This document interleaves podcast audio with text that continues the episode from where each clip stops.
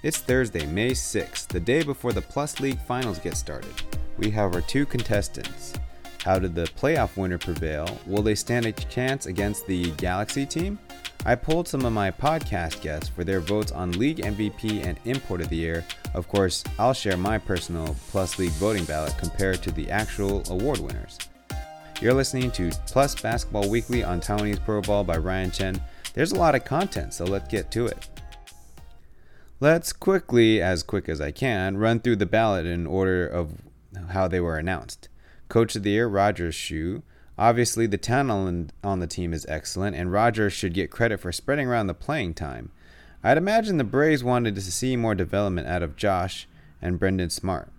The team had one rough patch in February, going 1 and 4, but eight straight wins to end the season feels like a good way to head into the long break before the finals. They do the most thorough job with scouting and game planning, the Braves do. The media darling goes to Garrett Tianlei, who won it. The media treated this inaugural title as a career recognition, which unfortunately paints the award in a bad light because the criteria simply said any player who was interviewed post game or attended post game press conferences. This season, Garrett didn't get much playing time because of injury, and therefore the media exposure wasn't a lot. Don't get me wrong, it was incredibly gratifying to call his retirement game and see every ceremony the teams had for him. But for the media interviews we did get to see him this season, I got the feeling he was just going through the motions. I think that means it's one of my summer assignments to look up his more meaningful quotes of the past. I personally had Beast Lin Zijie. I felt like all his post games were always compelling, while also giving a lot of credit to the league, his opponents, and his teammates. Anthony Tucker is also a great candidate for being accessible to the international media. Shout out to Raja and the Blue Balls podcast guys who had him on their content.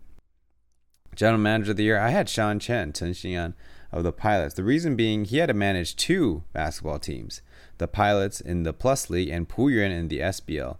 Both teams definitely looked weak towards the middle of the season, but both had playoff ambitions. In particular, the pilots, even without two of their imports, managed to have a series lead against the Dreamers. Now, Sean probably does as much as any GM in terms of interacting and guiding the players, so he can get some credit for coaching himself.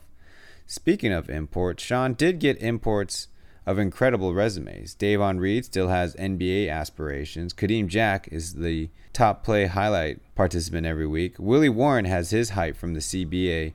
And luckily, they got Jordan Chapman, that might be more out of availability than Sean's scouting.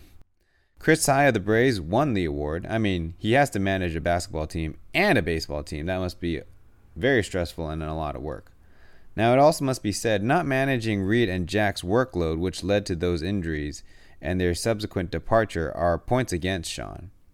Now, the best home court. I'm apartment hunting because I had Heping Arena first and Hsinchu second.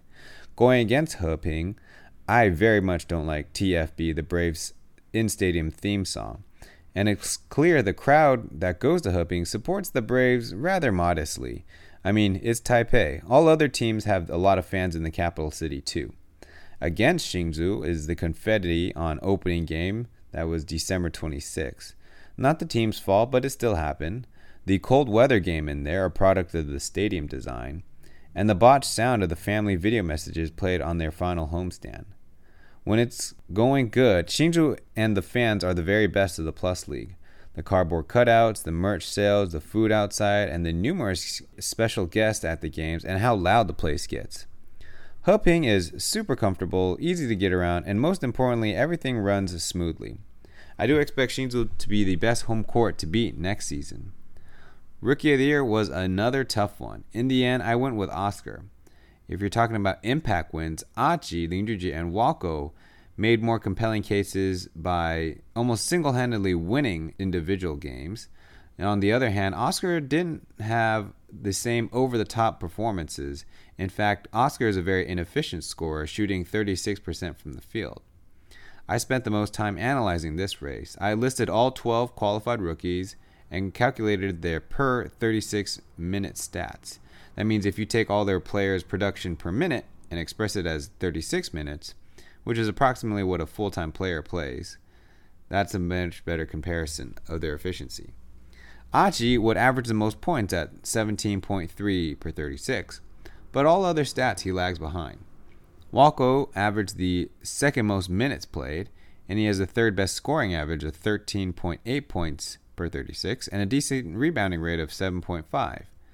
Back to Oscar, he's a statistics eater. Check out all of these per 36. Second in scoring at 14.8, the best rebounding guard at 5.8, second in assists at 5.2, and first in steals 3.0. Oscar also had the most games started by any rookie at 20. He also led all rookies in total minutes played, points, assists, and steals. Now, a good argument against Oscar is how his play was very inconsistent in the end, and the fact that his production doesn't correlate to team wins. But as a guard, I see the stats that are eye popping. Oscar's assist to turnover ratio is 2.13, and his steal to turnover and steal to foul are above 1.0, meaning he's a risk taking defender who isn't punished. I bet he's the only player in the league to have those ratios. Sixth man of the year, my player that I selected was Winston Taiwanton of the Braves. He was used like a bench player all year. Whenever teams tried to play zone defense against the Braves, they would call in Winston to break it, and he did so seemingly every time. He had great season shooting as well 45% field goal percentage or 50% effective field goal percentage that kind of surprised me. He was also one of those guys who got statistics as well. Among the candidates, Winston was the top three in rebounding, assists, steals, and points, of course. Maybe a product of how the Braves are so deep and his mm, seniority. He doesn't average more minutes. I had the winner Randall Walko second. The reason being his playing minutes is more often that of a starter. Of the 18 games Walko played in, 13 times he played more than 20 minutes, and 5 of those he played over 30 minutes. He can get really hot and is the rookie with the most physical, athletic potential. Perhaps his scoring potential is why he's coming off the bench and not a starter. But an excellent piece for any team regardless. He also has some games where his presence can't be felt. We saw the playoff series how he can space out mentally, but of course, juxtaposed to his guts in the clutch. Defensive Player of the Year, I had Hasheem Thabeet the top spot, and he won it. It's undeniable that Thabeet had the biggest impact defensively. 3.26 blocks a game is no joke. His conditioning and agility improved towards the end of the season. One crucial game the Lioneers needed was March 14th at home against the Dreamers. Thabeet Chase Tucker going to the basket and it blocked him three times in the fourth quarter, helping his team to the home sweep. Fortunately for Thabeet and the Lioneers, he was able to play every single one of the last 15 games for them, while the other imports were unavailable at times. All defensive first team Thabeet, Jet, Oscar, Calvin, Li Huan, the Lioneers, and Derek Lidoway of the Dreamers. I had Quincy Davis instead of Calvin, he is also an anchor defensively, and so too is Derek for the Dreamers. Centers in the Plus League are still the most valuable defensive asset this season. Since Thabeet was Defensive Player of the Year, that left no room for Jaren Young, the steals leader of the league and the most lockdown perimeter defender. Since I couldn't have Jaren, but I wanted to reward a thieving perimeter defender, I chose Oscar. If Oscar can improve his man coverage even more, to the point of defending import guards as a 5'10 player, that'll be huge. So, on to MVP and Import of the Year. Who did my podcast guests have? Of the 12 votes, Jet received 7, Amigo and Ayo two apiece, and Calvin with 1. For Import of the Year, 9 for Tucker, 2 for Thabeet, and 1 for Singletary. I asked, and they all answered before the official announcement on Monday, May 3rd. For MVP, I had Jet as my first choice easily because in the interviews I did with the imports of the Plus League, you can watch that on the Plus League YouTube, Yang Jiang Mang very consistently, the guys said Jet impressed them the most. It's easy for Tucker. They were teammates for part of the season in the last ABL season. Jet plays hard on defense. He's got that mid range jumper. His three point shooting is the real threat, even if it doesn't look right. And from end to end, he is the fastest player in the league, hence the nickname. He did have a DNP against the Pilots on April 5th, but played 25 minutes in the final game, so you know the Braves are counting on him for the finals. Import of the year might be my biggest oversight. Igor Zaitsev was the top vote getter by a small margin. I did not have a single Brave on my top three. I guess for as skilled and as hard as they played, their stories weren't as compelling. To me, the Braves aren't a 19 win team because they have the top performing imports. So Zaitsev. He's the most reliable contributor for the Braves. defensive smarts, soft hands, and a great understanding for the brave sets. He played so many consecutive games to start the season, you wonder if the team would ever take him out of the lineup. Instead, I was choosing between Thabeet, Tucker, and Young. Thabeet is too much a presence to ignore, a huge reason for their late season turnaround. Tucker displays the best skill and his scoring assist titles for the season. And Jaren Young is a piece the Dreamers can't win without. If Reed had one more game played and qualified, I would have absolutely put him in consideration. I thought Reed could have and should have won the January MVP. But, anyways, Tucker's win rate was so low I put him third. It's clear in the fourth quarter the Dreamers play poorly when it's just Tucker with the basketball in his hands and no ball or player movement. Then it was up to Thabeet and Young. A huge thing against Thabeet was his team ended up in last place. He had some offensive skill, but is inconsistent on that end of the floor. Now, Young seemed like a one dimensional driver to start, but by the end of the season, his three point shooting percentage is even higher than of Tucker. Of course, we talked about his defensive prowess.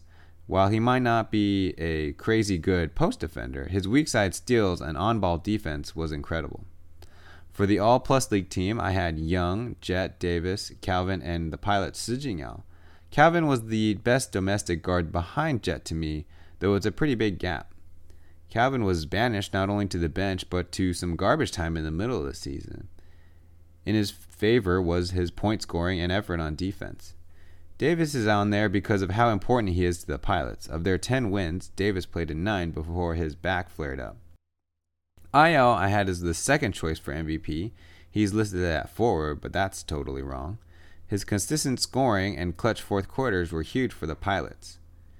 Taking Ayo down a notch was his decision making and effort, which he saved sometimes. Calvin would be replaced by Amigo Yang Jiming if it was a positionless vote, but Amigo pushed out by Young, Ayo, and Davis on my ballot in the front court. Amigo's importance to his team is big too. He averaged 34 minutes per game and has incredible 58% shooting from two. The actual winners are Jet, Ayo, Calvin, Amigo, and Zaitsev. As for the playoff series, in Game 3 on Wednesday in Changhua saw another big lead by the Dreamers, this time 15 points heading into the fourth. Amigo, Hicks, and Young were the only scorers in double digits to that point, and they would remain the only Dreamers who scored in double digits. Quincy Davis played 11 minutes of the fourth, and Jordan Chapman did the scoring with 14 points in the fourth, 23 points overall. His crossover and layup tied the game at 75 under 4 minutes left in the game, and with 21 seconds left, he nailed a 3 to give the Pirates the final lead in the game, completing another improbable comeback 82 to 79 and giving the series lead. The COVID 19 infections in Taoyuan led the city to announce restrictions on public events.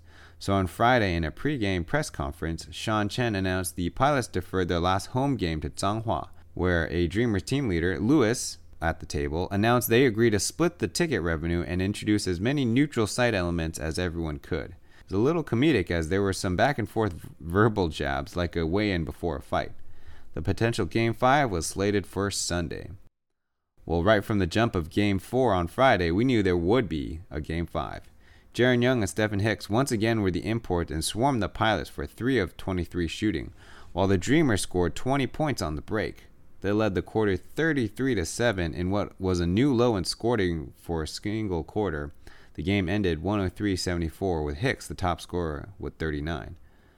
More often than not, you can count on the final game of the series, a winner take all kind of game to be tight. Through three quarters, the Dreamers had a 12 point lead thanks to Jaren Young's hot shooting from outside and inside assault on the rim. It was obvious the 23 turnovers at that point the Pilots had put them in a deeper hole than necessary. Despite the deficit, you just knew the pilots would make an interesting final frame. Jackie Zhang was one of four pilots to play all 12 minutes, and he looked as confident as could be 13 points on 5 of 6 shooting, and so did Q with his own 9 points. But the comeback would come short. With 33 seconds remaining on the shot clock running down, Amigo dribbled at the top the two defenders of the pilot zone, and that left Walko open on the right side, and he nailed the three to give the Dreamers the five point lead. Jackie countered with a three, and the Dreamers curiously advanced the ball to the front court via timeout with 23 seconds on the clock, meaning the Pilots could foul and force the Dreamers to shoot the basketball to beat the shot clock with time left in the game. Fortunately for the Pilots, Hicks barely missed as they called their own timeout after getting the rebound with less than five seconds left.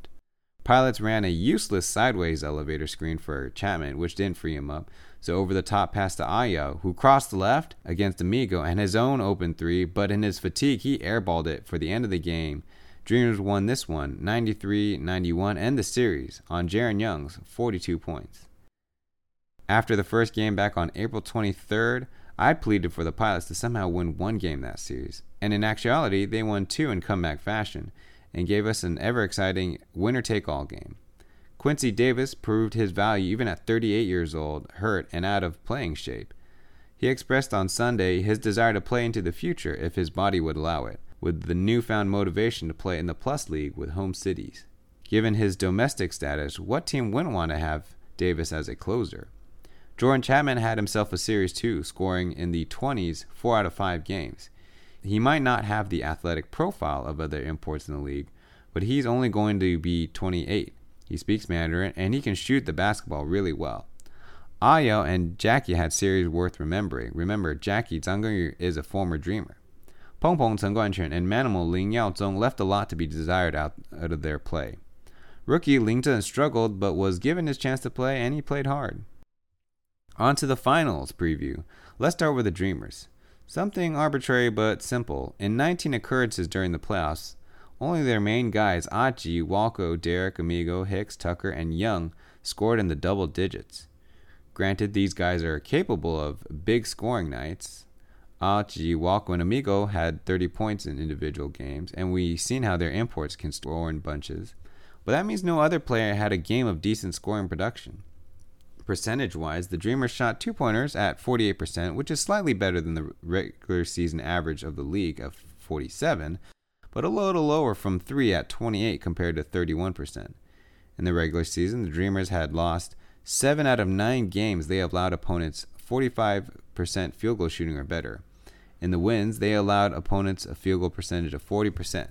So, of course, defense is the most important thing. Now, rebounds, of course, are better in wins but in losses, they averaged three more offensive rebounds allowed to their opponents.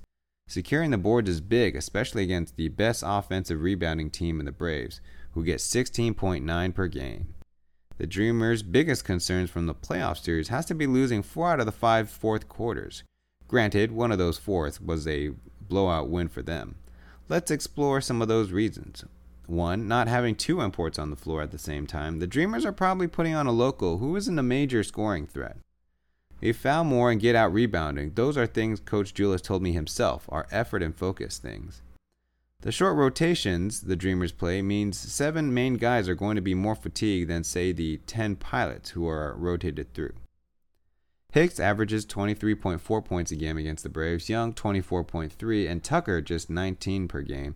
Unfortunately, that doesn't bode well for Professor Tucker, in the finals, who only played one of the five games in the playoffs and isn't nearly as valuable defensively as the other two. The Braves, only four players under 190 or 6'3, and only one of those is below 180, and that's Xiaopao to Leitingen, who's per 36 in steals would be even higher than Jaren Young.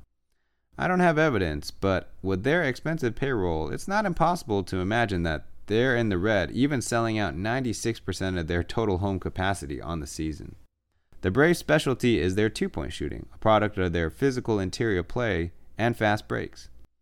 Only two on their roster have rather low two point shooting Josh Zhou the rookie, and Louis Jianwei the three point shooter who has started games for them. The Braves' imports pretty much all average double doubles in points and rebounds.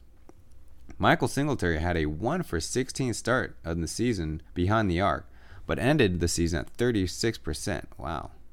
Zaitsev in seven games against the Dreamers had mixed results. One game of nine turnovers, which they lost, but in the final game he had a 20 20. Garcia is the only import who has a bad matchup against the Dreamers. In all three games, he was a negative in plus minus and played in both of the Braves' losses to the Dreamers. Playing two bigs at a time for the Braves is not a liability like some other teams because the Braves have two bigs who can effectively look for each other, whether it's Ding, Zhengwen Ding dishing out assists, or Jack Zhenshanjun finishing from the dunker spot, or even Brendan Smart, who has perfected the 5-foot second chance putbacks. Last is Ray Ling Mengshi, who does everything the coaches want defensively. For guards and perimeter players, the Braves just sub out whoever isn't getting it done. Even if you don't play Tucker to keep Jet unmotivated, behind him is Beast. For a change of pace, you have Joseph's three point shooting or Guo Shaojie, and Weber Zhang Bowei's floor running. Winston coming in to break the zone. One notable thing about the quarter scoring, the best quarter of the season is the third for the Braves when they have an average margin of 2.8 in the positive. But in their five losses, they are a negative 6.6 in the third quarter. Those represent the best and worst in the league, respectively. Overall, the Braves only lost once at home this season. That was to the Lioneers, who arguably played their best game of the year that night. And now in the playoffs, you're looking to beat them twice to have a chance at the championship? So, what of the regular season matchups? Six Braves wins to two Dreamer wins, both Dreamers wins coming at home in Changhua, where the Braves turned the ball over a bunch while the Dreamers shot the ball well. The last head to head in Taipei, the Braves made a fourth quarter comeback, and there was a missed out of bounds call that could have swung things the Dreamers' way.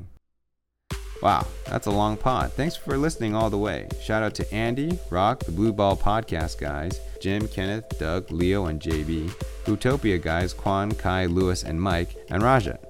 Not many Plus Basketball Weekly pods left. Thank you for listening to Taiwanese Pro Ball. I'm your host, Ryan Chen. For the first time this season, the English broadcast will be available from Heping Gymnasium. Remember, that's Friday, May 7th at 7 p.m. That's game 1. Game 2 will be Sunday, May 9th at 5 p.m. See ya!